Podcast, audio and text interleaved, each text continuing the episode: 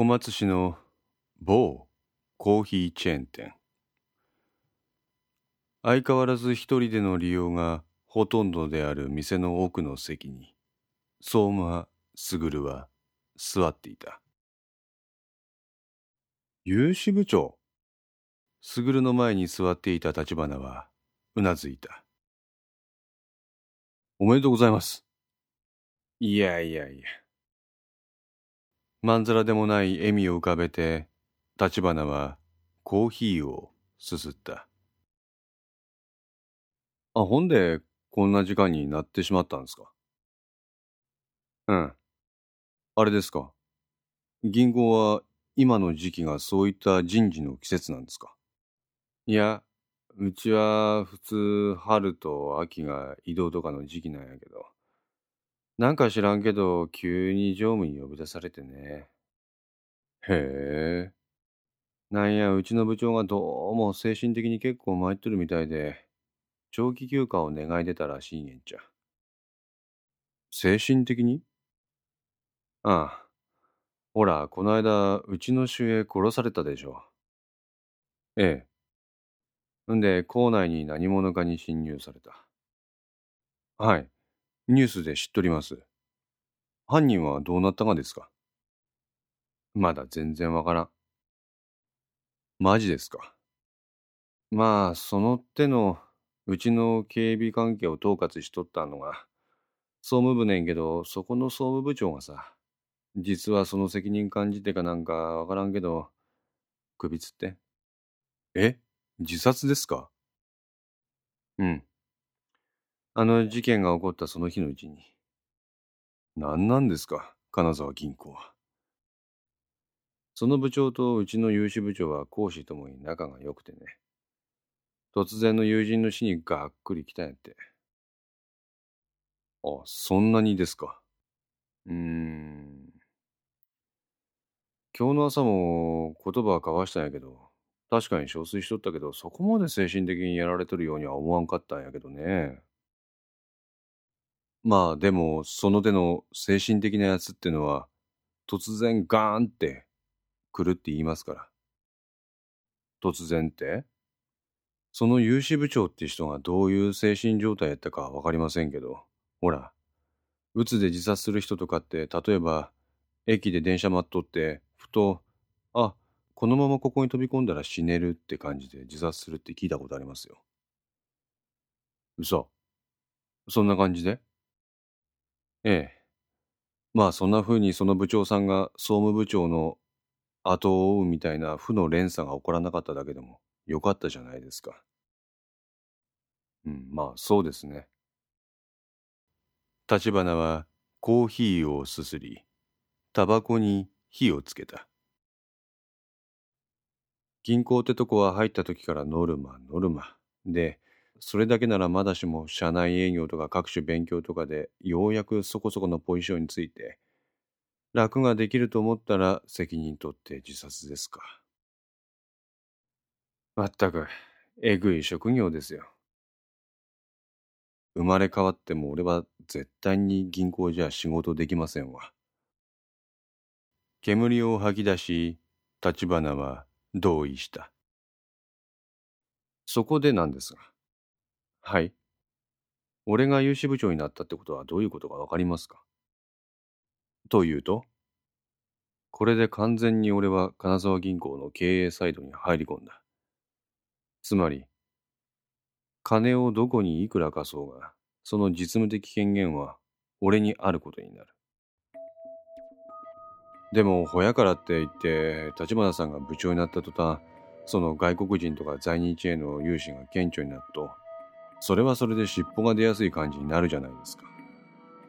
そこは心配ない。はい。そこはいいがーになるようになっとんですよ。どういうことですか？相馬さん。あんたみたいな連中が後ろでいいがーにしてくれとる。こう言うと、立花は不敵な笑みを浮かべた。はい。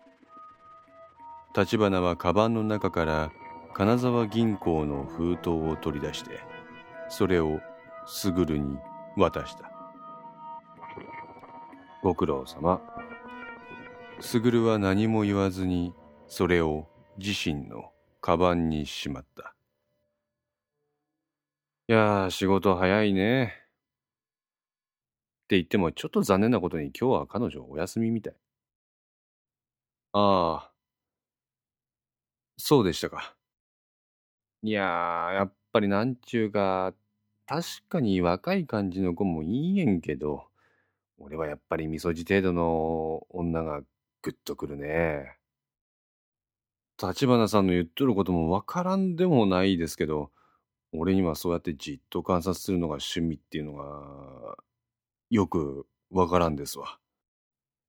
ちょっとした仕草、何気ない動き、人目がないことをいいことに油断した姿。こういうのたまらんがですわ。あ、はい。ほら、特に見かけとか気にする職場の前線でしょ？このなんちゅうか緊張感持って接客する姿と、気を抜いた時の姿のギャップってのがね、いいの。すいません。何度聞いても俺には理解できません。あ、そう。頼んでいたおかわりのコーヒーが若い女性の手で給仕された。ほら、今これ持ってきたのはこのシチュエーションでの彼女の姿。ひとたび休憩に入れば本性に近い姿が垣間見える。人間の多様な側面を見るのが俺にはどうもたまらんがですわ。理解に苦しむ。すぐるは困惑した表情のまま給仕されたものに口をつけた。で、そっちはどうなえ？ほら、ご近所さん。あ、ええ、順調にことは進展しとるようです。ほう。今日は物証もあります。すぐるは携帯電話に画像を表示させて、それを立花に見せた。眼鏡をかけた若い男が片倉邸の玄関に入るところを遠間から押さえた画像であった。ああ。こいつがここの家から出てきたのはこれから1時間ほど後のことのようです。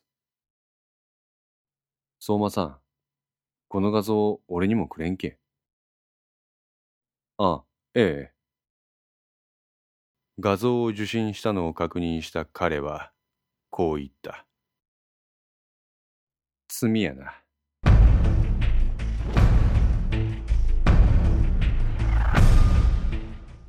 え？まあ、俺は言った通り金沢銀行の融資部長になった。これからは、それなりの振る舞いもせんといかんから、相馬さんとはこうやって面と向かって会うこともなかなかできんくなるかもしれん。それはちょっと寂しいですね。でもちょいちょいメールで連絡報告頼みます。了解です。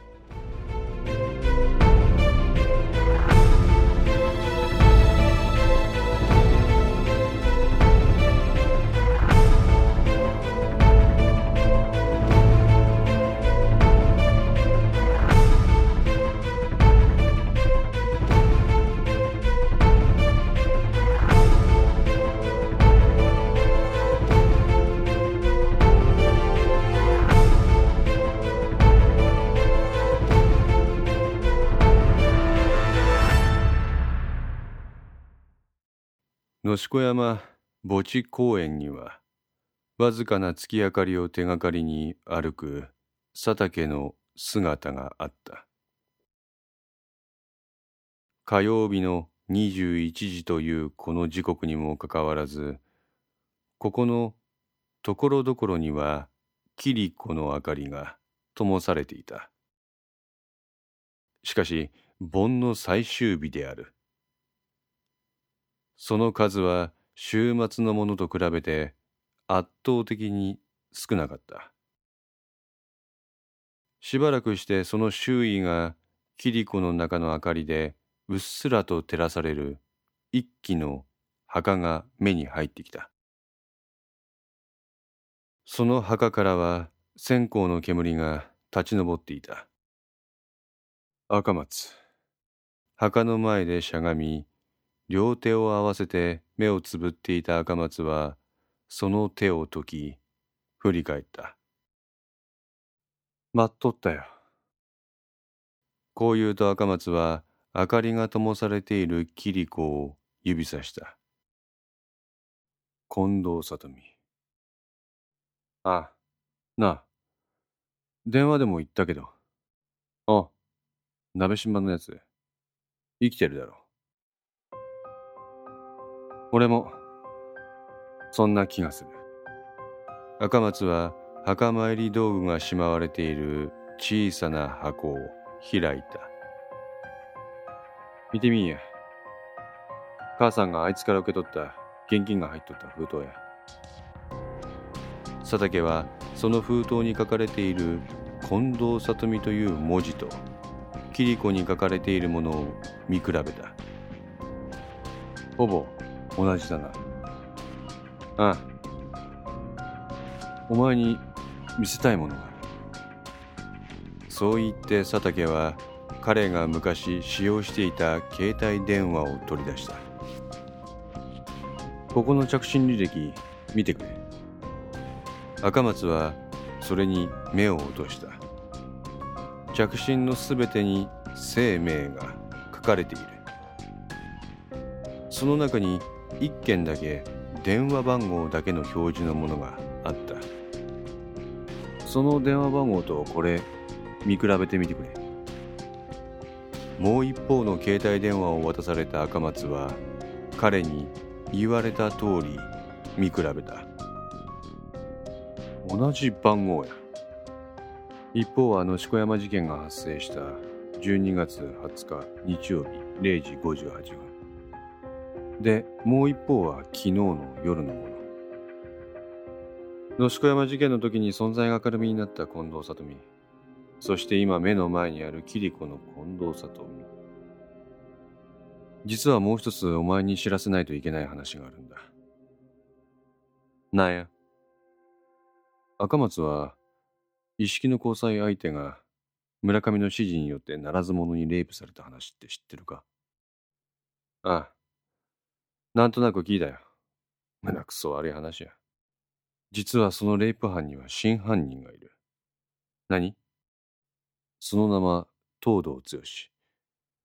うちの守衛を殺して校内に侵入し、近藤里美の顧客情報を抹消した男だ。え？どういうことよ？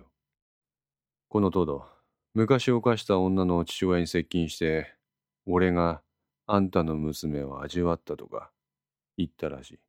なんやって？村上もその当時の実行犯ってやつも、おそらくスケープゴート。マジか。どうだ赤松？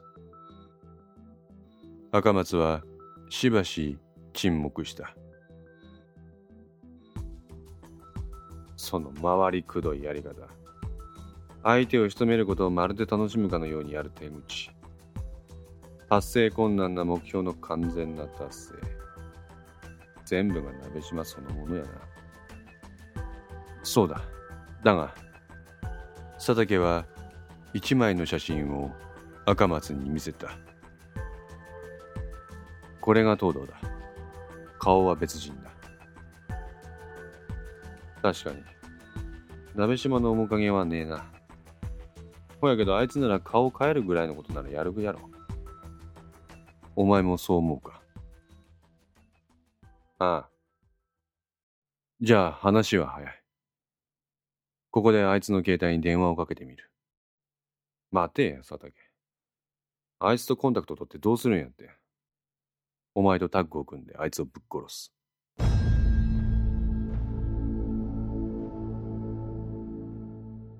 無理や、無理やって佐竹。意識でさえ無理やったのに俺らだけでできるわけねえってよ。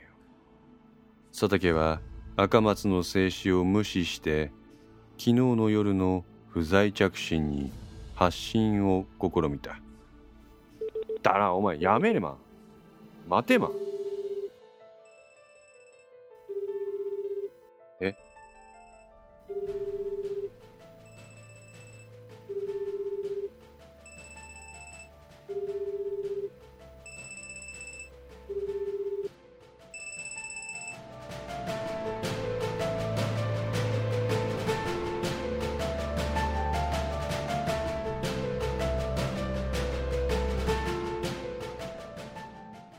5の線2いかがでしたでしょうか？このお話は毎週月曜0時に1話ずつ更新できるよう鋭意作成中です。ご意見やご感想などがありましたらウェブサイトのコメント欄かお問い合わせお便りコーナーからお寄せください。皆様の声は私にとって非常に励みになりますのでぜひともよろしくお願いいたします。